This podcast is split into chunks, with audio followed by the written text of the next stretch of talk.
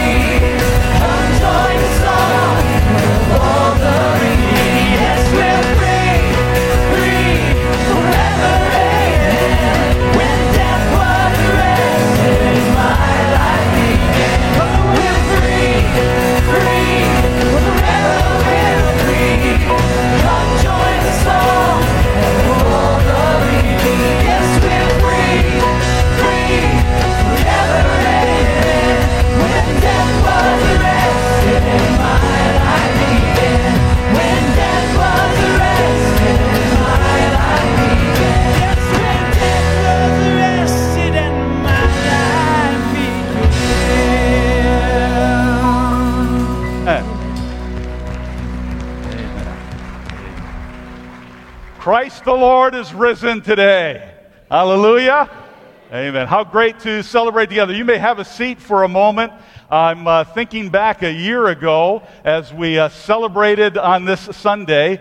There were very few of us here. It was the team on the stage, the camera f- folks, the tech people, and me. And uh, how great it is a year later to be able to gather together. We only had one service last year, able to do two this year to celebrate the risen Jesus. If you are a guest with us today, uh, we invite you to connect with us. Uh, on the screen is a, uh, a phone number that you can text to uh, and uh, let us know you're here. Or you can use that email address, uh, Gmail address at Cypress Bible, and uh, let us know you're here or ask some questions. I think we're also live streaming this service as well as we did the first one. So for those who are uh, watching us uh, live online, please feel free to use that number, text to us, or the email as well, and just communicate that you've worshiped with us today. Uh, well, also this morning we are going to celebrate the Lord's table, and I trust that on the way in you saw uh, the, the, little cup uh, that uh, contains the juice and the, the bread. And if you neglected or weren't able to pick one of those up on the way in, uh, and you want to celebrate communion with us later in the service, then please feel free to slip out and take uh, one of those at any of the entrances. Also, at those entrances were some uh, Kids Life worship packets, and uh, as, as, well as some activity bags for children. And if you missed one of those, feel free to, to go out and, and pick one of those up. Uh, regarding children's ministry, Pastor Evan has a message to share with us, I invite him to come forward now. Thanks, John. Yes, it's so great for us to get together and, and worship together. Uh, and uh, I've got a few surprises today, but uh, I do have a question for y'all. Who here likes to collect different things, whether it's toys or games or all sorts of different objects, maybe cars, I don't know. um, and so, uh, sadly, I can't collect all the kids up here today, but uh, hopefully, we'll have some kids, uh, whether you're a kid at heart or you're um, we hope that you guys are enjoying this worship service together today. Um, but I have a collection of various things. If you've ever been to my house or my office, um, I've got all sorts of different random things. And so in my uh, office, there's knickknacks uh, and there's little toys and all sorts of things on my shelves, my bookshelves. And I had a few I wanted to share with y'all today. So one of the first ones I have was uh, my Jar Jar Binks uh, squirt toy. I think I got this at a, a, flea market. I think it was originally from Taco Bell. I don't know. Um, and so if you know Jar Jar Binks, um, you, obviously that's from the best Star Wars movie ever, of course. Um, anyway, uh, moving on, we've also got uh, my uh, solar powered flamingo, dancing flamingo. It waves its arms and dances, as you must have in your office, of course. Um, and then after that, I've got my square globe because we know that the, the earth is neither round nor flat, it is square, um, apparently. And, uh, and then, of course, I might date myself here, but when I was a kid, there were Taco Bell commercials with the Taco Bell dog. And if you know his phrase, you can say it with me. He would go around saying, Yo quiero Taco Bell. And uh, I think when you squeeze his belly, he should still say that, or his battery might have died by now. Um, but uh, even as you might see the stuffing popping out of his stomach there, we know that things that we um, sometimes break. Uh, raise your hand if you've had something break, or raise multiple hands if you had multiple things break. Maybe toys or devices or your car or your pipes or all sorts of things we know break. Um, and uh, unfortunately, uh, some things uh, that break bring out these different feelings in us. So I want you to use your acting skills uh, today and show the emotions that we might feel when something breaks. So you might have a feeling of upset. So let's do an upset face. Or you might be sad. You might be nostalgic as you remember what you used to have. Um, we have lots of different emotions when things break. Um, and sometimes when things break, uh, we know that they are, they're still okay. So uh, I've got my little uh, toy here. This is actually one of my, my dog buddy's favorite toys. It's a, a pink bear. Um, and um, he, uh, this was a gift from Miss Avalon, and he loves this pink bear. Um, and I gave it to him. And uh, originally it was stuffed with lots of stuffing. And as you might see in the picture on the slide, um, that lasted for maybe a minute. Um, but here's the thing it is broken, but Buddy still loves this bear. And he's going to be very happy when I take it back home today. uh, and so sometimes things are broken, and, and that's okay. Other times, when things are broken, uh, we need to get rid of them. Uh, I've had this little water oil timer thing uh, since I was a fifth grader living in Norway. I bought it at a museum there. It's got a little frog on the, the top of it. And originally it was filled with water and oil so that when you flipped it upside down, the oil went up and the water went down, but now it's uh, just half empty and, and also leaking. and so I have to make sure it doesn't leak up here too much. Um, and so just the other day, I had to throw this in the trash because I realized that it was time to say goodbye. And then I pulled it out for the message today. And so we know that sometimes things break and we have to say goodbye to them. And sometimes one of the best things is when things break and they can be fixed. Uh, who here loves the Toy Story movies? Uh, one of my favorite Toy Story movies is Toy Story 2, and uh, there's a scene in it uh, where Woody is fixed. Earlier, earlier on, he has a, a time where his uh, arm gets ripped, and he feels like he's no good, that he's going to be tossed aside, he's trash, he's no longer going to be beloved at all. Um, and we have a scene with an expert mender, a fixer upper, and he comes along Woody, and uh, it might be a little scary. He's got like a needle to, to fix him up, and Woody might be a, a, little, a little frightened. But we know that the expert mender wants to fix him, wants to fix his brokenness and to make him better. Not just what he was, but make him even better than what he once was. And so he sews his arm back together. Uh, he goes and he cleans him up. Uh, he makes him new. He gives him a new life, a new start. Um, and we know that when things that are broken can be redeemed, can be fixed, can be healed. Uh, that's a cause for celebration. So maybe if you've had something break and you've had that fixed again, you went through other emotions. So some of the emotions you might have had were hope that, oh, maybe this can be fixed. Uh, go ahead and show me your hope faces. And maybe some excitement. Oh my goodness, it's going to happen. And then some celebration and joy.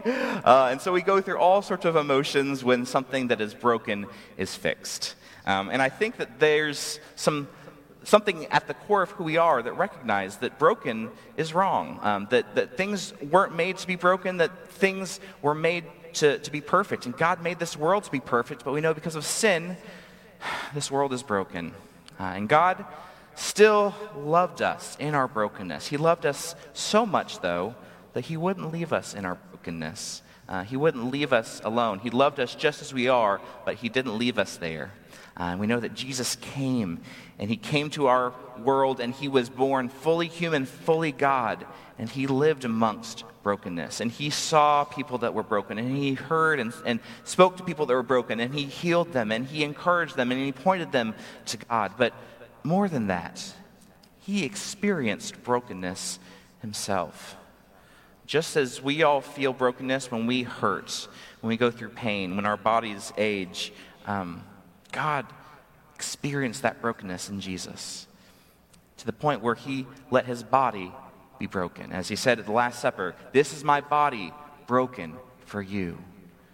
And he died on the cross to take that brokenness upon him, to take our sin, to take the punishment, to take death upon him so that he could bear our burden. And he died.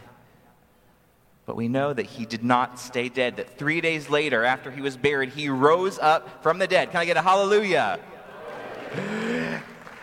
And because of that, he defeated the power of death, the power of sin, the power of brokenness. Because we had a broken relationship with God. But because of what he did on the cross, we could have a new relationship. We could be restored. We could have new life. He promises new life to anyone that believes in him, that trusts in him, that says, Lord, I am broken. I need to be healed. Uh, come, forgive my sin. I believe that you died upon the cross to take away my sin and to bring me new life. And we know that that new life isn't a life just we keep to ourselves, but it's something that we must share with the whole world. Uh, we have a picture up here that is something that we want everyone here at our church to know the three circles. Uh, and this is the truth that we have this good news, but we don't want to sh- just hold it to ourselves. We want to share it with others. And the, the truth is that our world was made perfect, that God loved us and created us to have a relationship with Him, but because of our sin, the world became broken, we became broken. We tried to find solutions and other things that would fill us up, but we knew that nothing could do that except for Jesus. And Jesus came and died and rose again. And so that if we place faith in him, he can restore us. He can give us new life. You don't have to have those feelings of brokenness, of pain, that you can give those to him and he can redeem you. And it doesn't stop there. He wants us to go out into the world and share this good news with everyone so that others might know of the hope that we have in Jesus. And so today, as you might be experiencing brokenness, as you might be feeling pain, I just ask you to take that to Jesus. Um, today, kids, as you're listening to the sermon or the songs, I encourage you to do something. Listen for the word broken or brokenness, and maybe mark that down. How many times you hear that? And then mark down how many times you hear the name of Jesus, because we know that through the name of Jesus, we can overcome, that we can have new life, and we can celebrate because Jesus is alive. So, would you all pray with me today? Let's pray. God, thank you so much. You know our brokenness, you know our needs, and you love us just as we are. But you also love us so much you can't let us stay here. You call us into new life. You call us to follow you and go out into the world to share this good news with everyone. Thank you, God, for letting your body be broken. Thank you for giving yourself for us. I pray for everyone in this room today and uh, anyone who's worshiping at home. I pray that, that we don't let this day go by without the chance to celebrate you and to thank you for Jesus. And let this be a, a, step for anyone that needs to take that step to move towards faith in you or move from that faith into living a life of discipleship following you. We thank you for being the fixer of all that is broken. We thank you for Jesus. In his name we pray. And everybody said, Amen.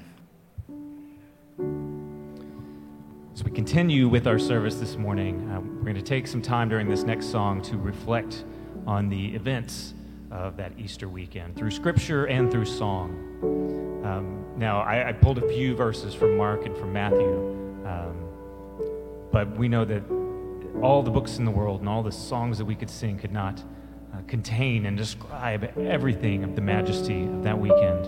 Uh, but we can reflect and meditate and hear these things now. And so I invite you to hear these words and to sing this song with us as we sing, Were You There?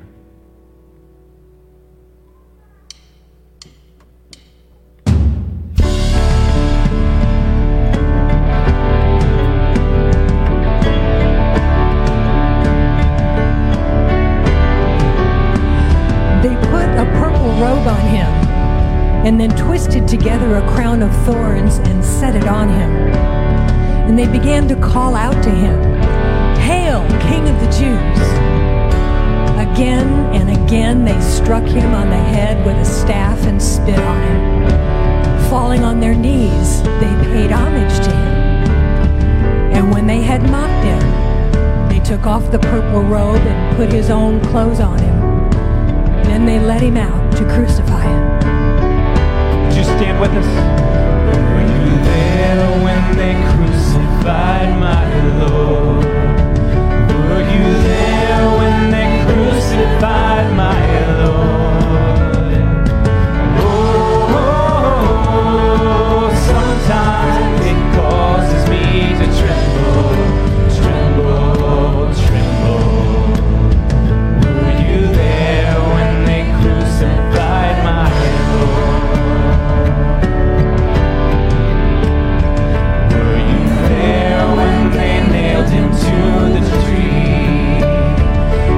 You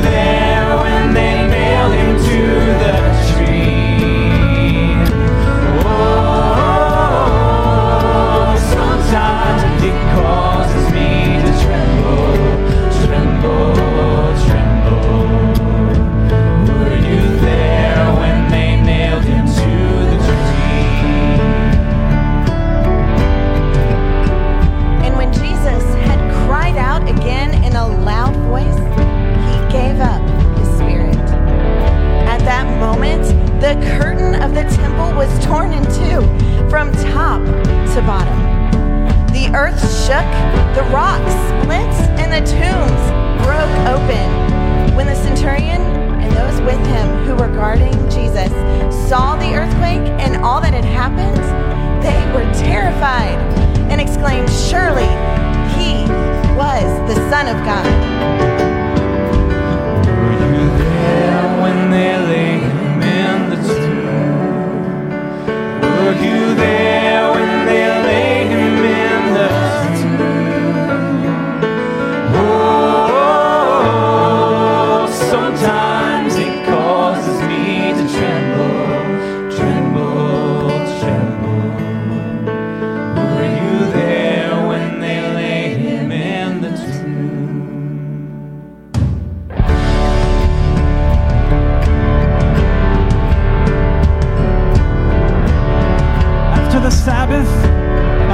on the first day of the week, Mary Magdalene and the other Mary went to look at the tomb. There was a violent earthquake, for an angel of the Lord came down from heaven and going to the tomb, rolled back the stone and sat on it. The angel said to the women, Do not be afraid, for I know that you are looking for Jesus who was crucified. He is not here, he is risen. Amen.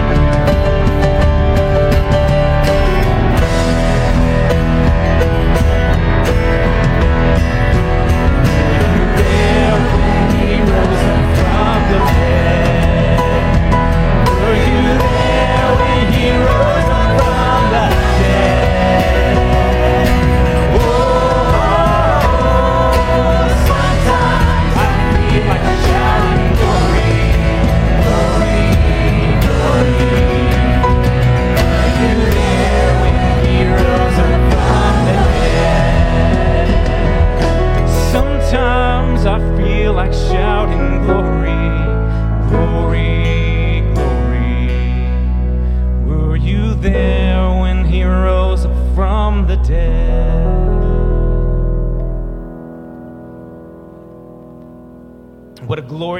that would have been, and how wonderful it would have been to be there. Let's continue in our service and let's move from the what of Easter to the why. Why did it have to happen? He became sin who knew no sin. That is, Jesus, the perfect one, took sin on himself that we might become his righteousness, that we sinners, me and you, might be covered in his righteousness and his glory. He humbled himself and he carried a cross, a sinner's cross. And this is love so amazing that we sing of. And we sing, Jesus Messiah, name above all names, blessed Redeemer, Emmanuel. Would you remain standing and sing this song with us?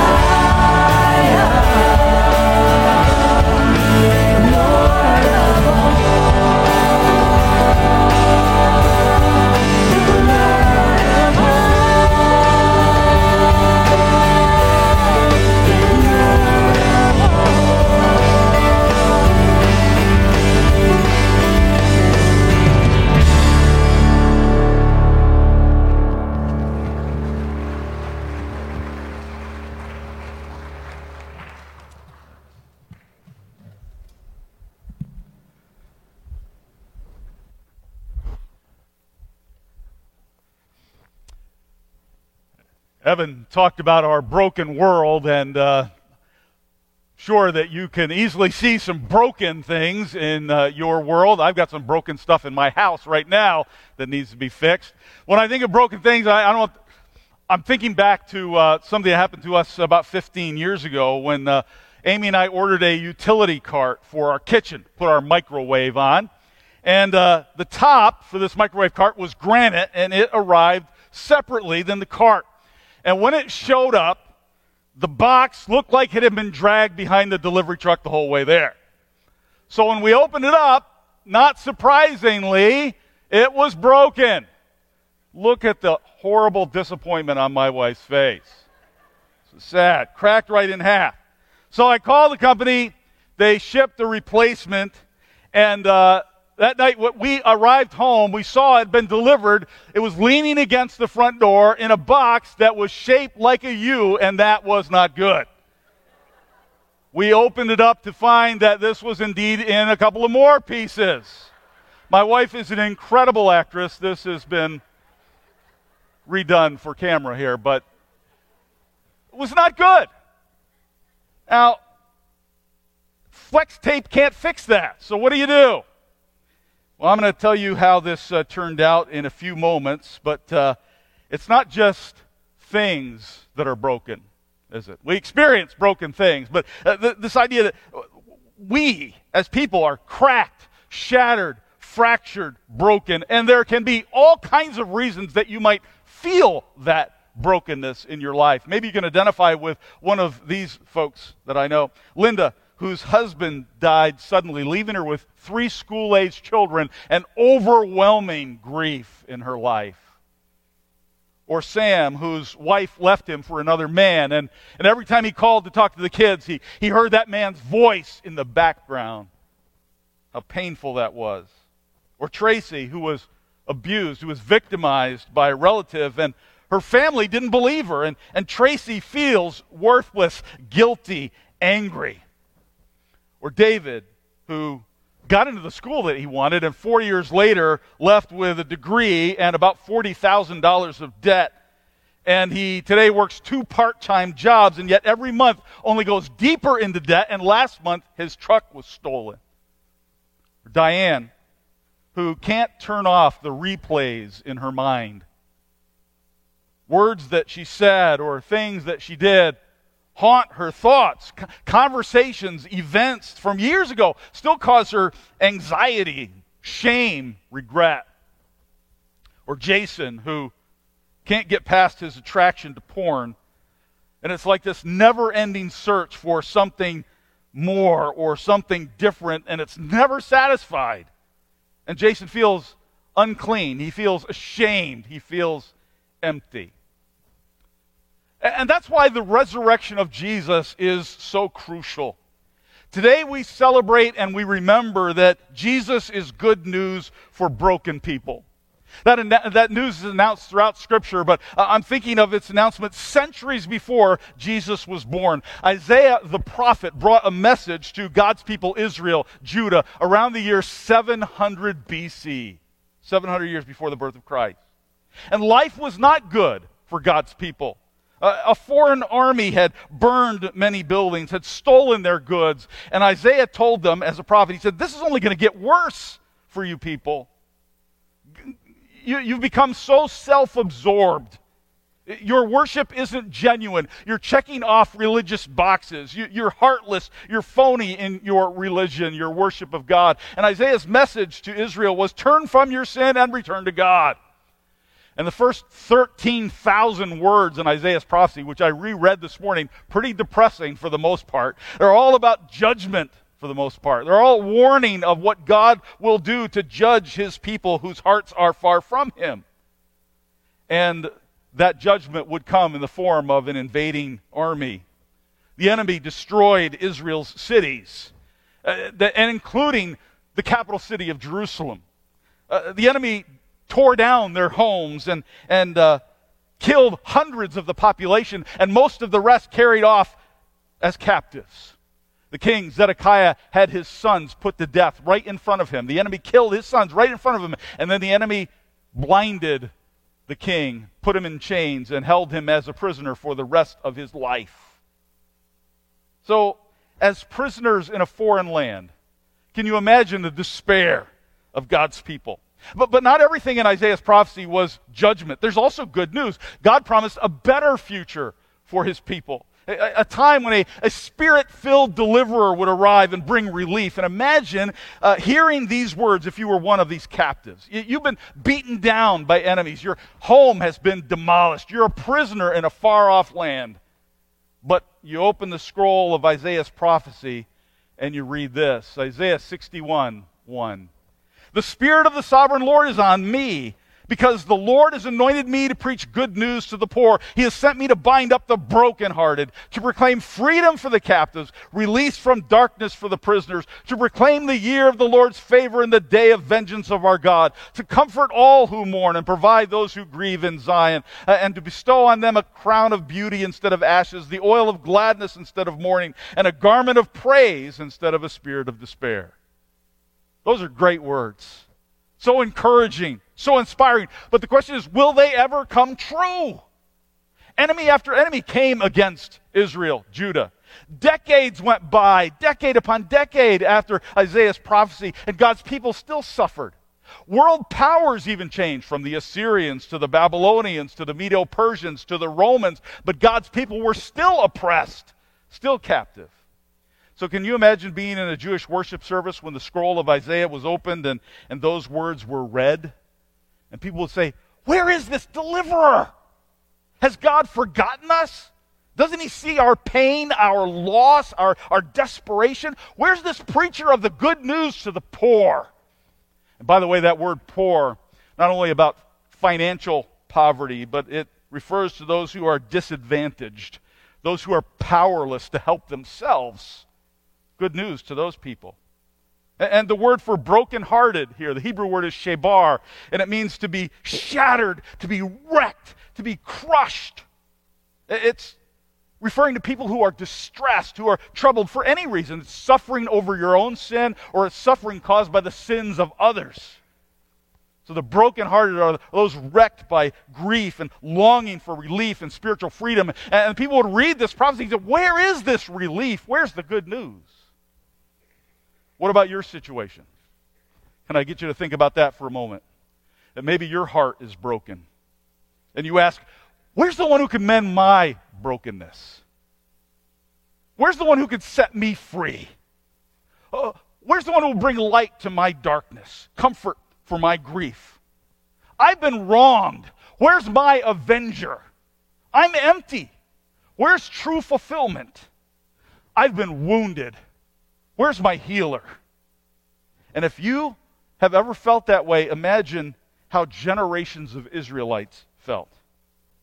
But one day, seven centuries after Isaiah wrote these words, something happened at a synagogue in the town of Nazareth. A young rabbi named Jesus was there for worship. And when it came time to read the scripture, Jesus stood up, and the attendant handed him the scroll of Isaiah. That scroll would look something like this. It's 10 inches high, approximately, and 24 feet long. And Jesus unrolled that scroll and found these words and read them The Spirit of the Lord is on me to preach good news to the poor. He sent me to proclaim freedom for the prisoners, sight for the blind, and to release the oppressed. And when Jesus was done, he rolled up the scroll and handed it back and everyone stared at him. Their eyes were glued to him. No one moved. Their attention was fixed on Jesus. They, they breathlessly waited to hear what he would say about this prophecy. And what did he say? Luke 4 tells us. Then he said, Today, this scripture has come true before your very eyes. Astounding words. Can you imagine? Everything that you have, as a Jewish person, have been waiting for for centuries, Jesus says, It's arrived with me. Freedom, healing, rescue, good news. Jesus came to do all those things. And over the next three years, he did exactly that. He touched the diseased, the blind, the lame, and healed them.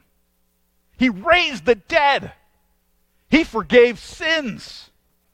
He embraced outcasts. His miracles astounded the crowds. His teaching was so incredible, everyone would say, We've never heard anybody talk like this before.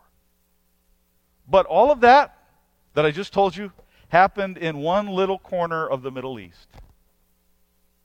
It was seen by maybe a few thousand people.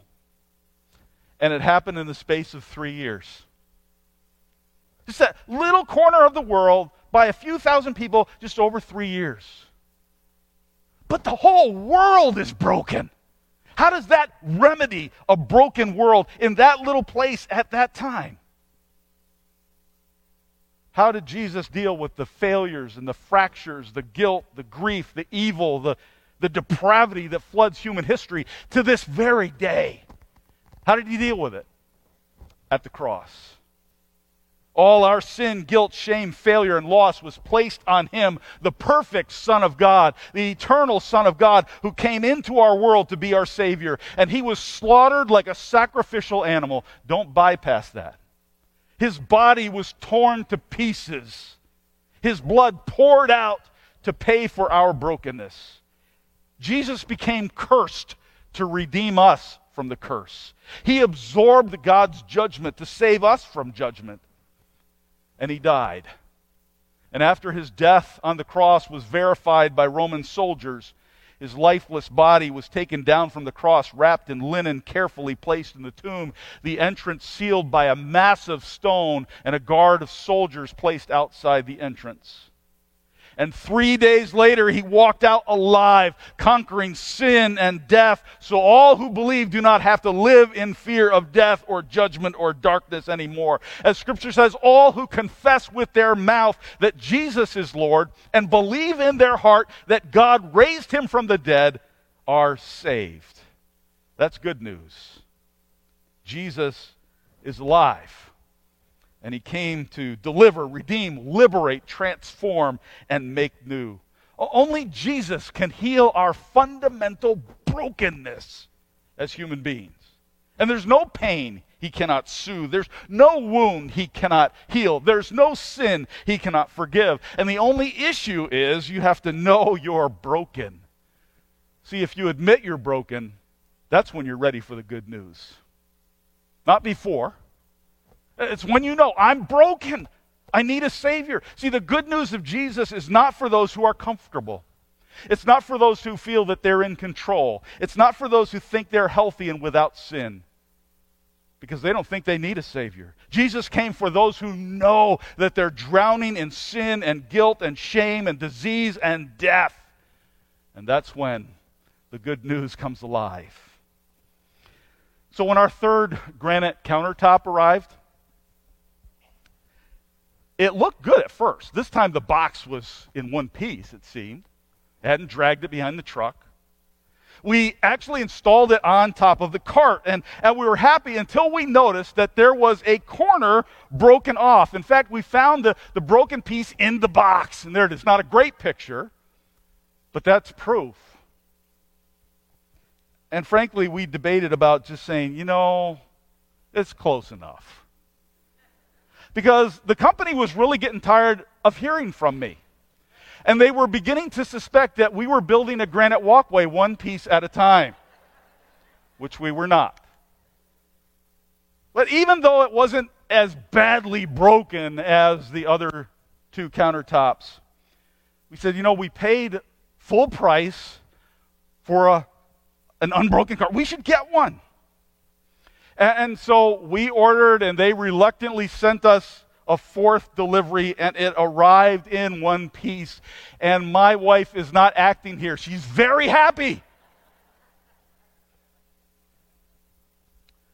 And then when we moved to Texas, we sold this granite cart, and the granite was intact and perfect. And I used all the broken pieces to make a walkway in the backyard. Even though not horribly broken, still broken. Some of you might not feel, well, I'm not as broken as that person. My life is not as big a mess as that. But unless and until you admit your brokenness, that you're, you're damaged, you're lost, you're flawed, you're dead in sin, there is no salvation. And those who believe they have it all together, who deny their brokenness, are far from God.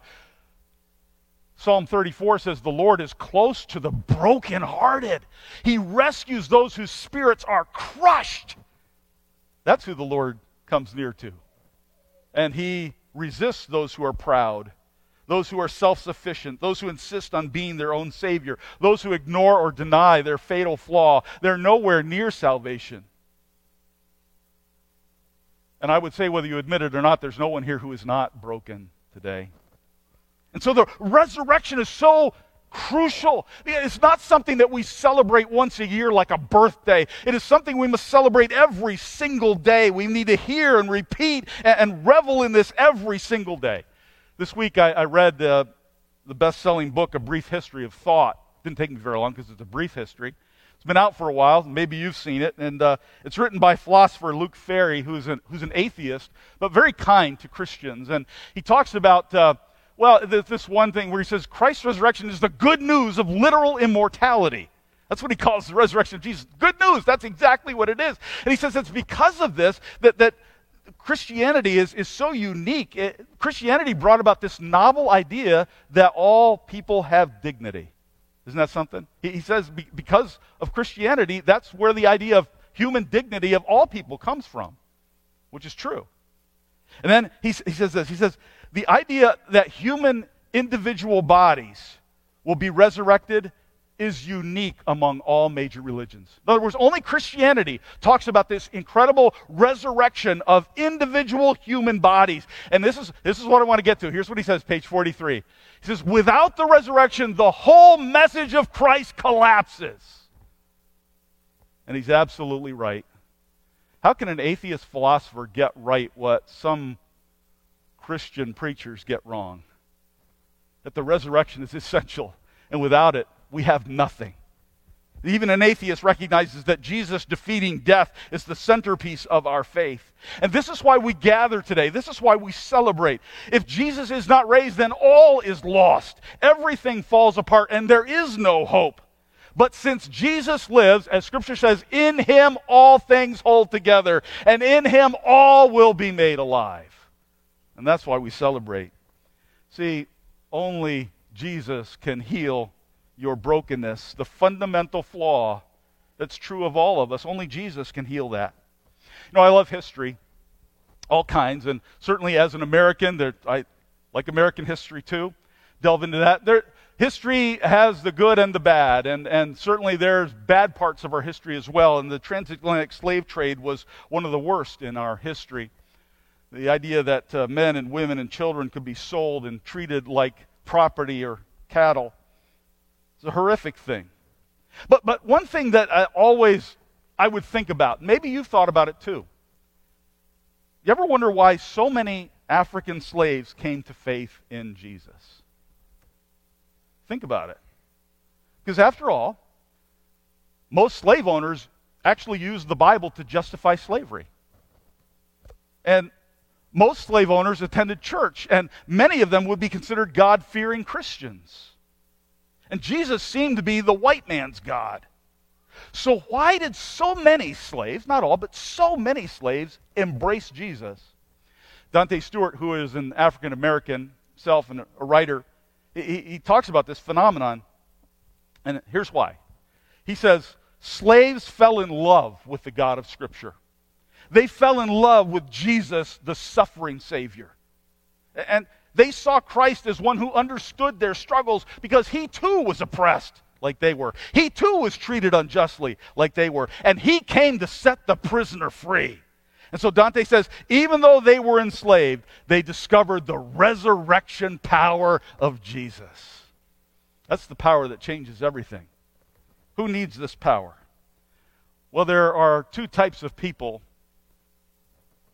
who need resurrection power today. And it's my prayer that you are in one of those two groups this morning. What are those types of people? The first are those ready to receive resurrection power. Ready to receive it. Because it's only when you admit that you're flawed, fractured, crushed, shattered that God will come to your rescue. Only those who know they are broken will He redeem.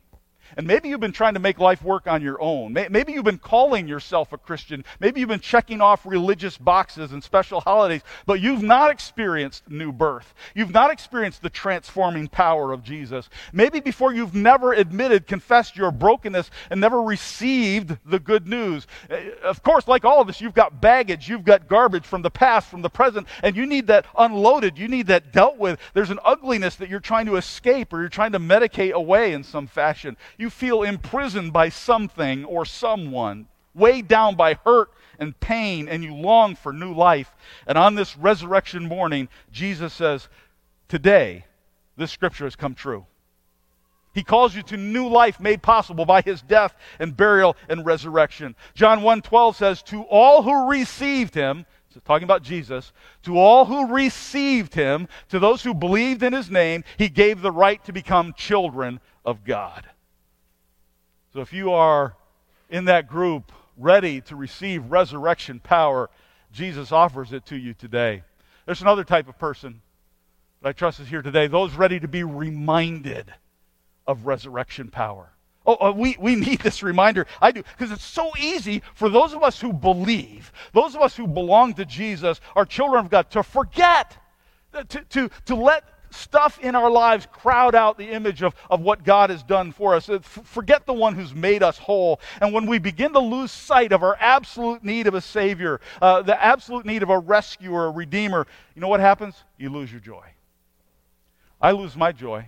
It happens when I get my eyes off of the fact of, of Jesus as Savior, and you start to feel exhausted and broken down and empty. And that's because you've slipped back into self help. You've slipped back into old habits. You've slipped back into human effort. And you need to be reminded, as I need to be reminded, that Jesus rose. See, that happened to Christians throughout history. It happened to early Christians in the city of Corinth. The Apostle Paul wrote a letter to them and in chapter 15 of 1 Corinthians, it's a whole chapter about the resurrection, the power of the resurrection. A glorious, beautiful chapter. But Paul starts out chapter 15 of 1 Corinthians with these words. Listen carefully. Now I want to remind you of the gospel which you have received and on which you stand. By this gospel you are saved. He's talking to people who have received the good news of Jesus, but he has to remind them all about it. All of us, we need those reminders. Our trust is in Jesus. We must be reminded. All of you belong to Jesus. You need this good news every single day. And on this resurrection morning, remember that in Jesus, this scripture has come true. In a world of shattered hopes and crushing failures and fractured relationships and broken lives, you need resurrection power. And I'm here to remind you that today this scripture has come true. Jesus lives. And that news must never get old to you, to me. That's the power in which we live day after day, or we will get crushed by life in a broken world. Reverend Harold Pritchett tells about his eight year old friend, Philip. Philip had Down syndrome. And Philip's Sunday school class had nine other eight year old boys and girls. And Philip, with his differences, wasn't readily accepted by the rest of his Sunday school classmates. He wasn't really part of the group. The Sunday after Easter, Philip's Sunday school teacher brought in 10 big plastic eggs. And this was the assignment that gave each child one of those big eggs and, and told them to go outside and find a symbol of new life and put that symbol that they found into the egg and bring it back to the class. And uh, then they would open them and find these symbols of life one by one. Well, uh, teacher said it was gloriously wild. If you've ever tried to teach that age group, you can imagine the wildness. They ran all over the church grounds, just excitedly gathering up anything that was symbolic of new life and put those things in that egg and ran back into the classroom and laid all those plastic eggs on the table. And they stood around as the teacher opened them one by one. The first had a flower in it, certainly an easy sign of new life. The second one had a little butterfly that was glad to get out, still be alive. Another held a rock some of the kids laughed, and some of them said, That's crazy. But the boy who found it said, That's mine. And, I, and I knew all of you would get flowers and buds and leaves and stuff like that. So I got a rock because I wanted to be different. And for me, that rock is new life. The teacher opened the next one. There wasn't anything inside. And the other kid said, That's stupid. Somebody didn't do it right. It's mine, Philip said. It's mine. And the children said, You don't ever do things right, Philip. You're always doing stuff wrong. There's nothing in there. I did so do it, Philip said. I did do it. It's empty. The tomb is empty. And there was silence, a very full silence. And from that time on, things were different. Philip suddenly became part of that group of eight year old boys and girls. They took him in. He was set free from the tomb of his differentness. And then that very year, late in July, Philip got an infection. And most any other child could have shaken off that illness. But Philip was too sick, and he died. And at Philip's funeral, nine eight year old children marched up to the altar, not with flowers to cover over the stark reality of death, but nine eight year olds with their Sunday school teacher marched right up to that altar and placed on it an empty plastic egg. The tomb is empty. Jesus is alive. And that makes everything new. Now we're going to sing in honor of our living Lord and worship Him. And, and what we're going to sing is the call of Christ to sinners. And that's who we all are, whether we admit it or not. We're all sinners, weak and wounded, poor and needy, and the only remedy is Jesus. Following that song, we will take a moment to celebrate another crucial part of our worship this morning, and that is the bread and the cup. Allow God to speak into your heart as we sing, Come ye sinners, poor and needy. Whatever camp you're in, one who's, are you ready to receive that Savior? Or are you just ready to be reminded that the Savior lives and you live in his resurrection power? Respond to your Redeemer, and then together we will eat and drink in remembrance of him, the one who conquered sin and death and hell, the one who is good news for broken people. Stand with me as we sing.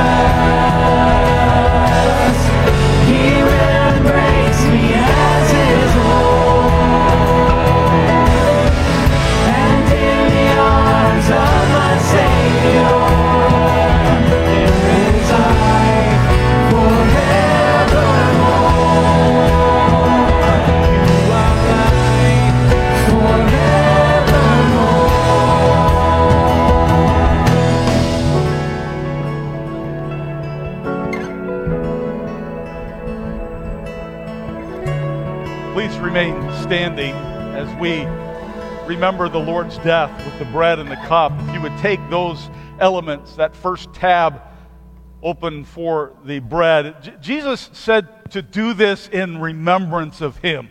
We need to be reminded that we have a living Savior that there is power in that resurrection, not in some only historical fact, but in present reality forever and ever.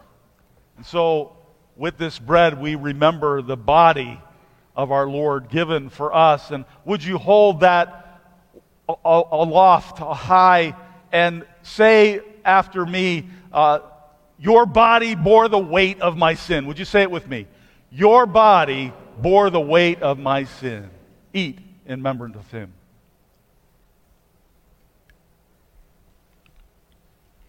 And the cup, Jesus said, was the new covenant of his blood spilled for the forgiveness of sin.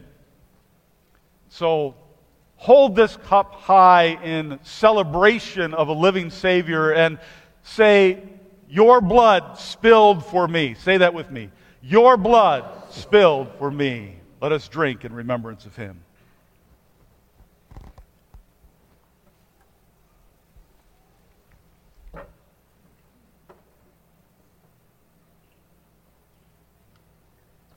We're going to close this time of the service singing one more song. King of Kings, would you remain standing and sing with us?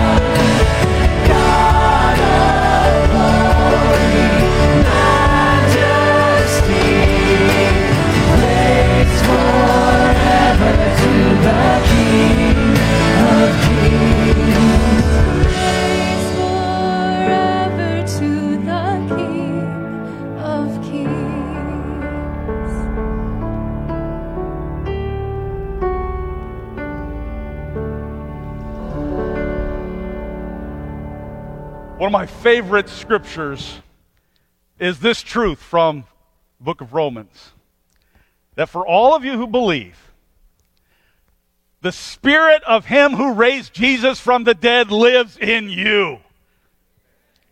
So go now in the power of the risen Jesus in the name of the Father, Son, and Holy Spirit. Amen. God bless you.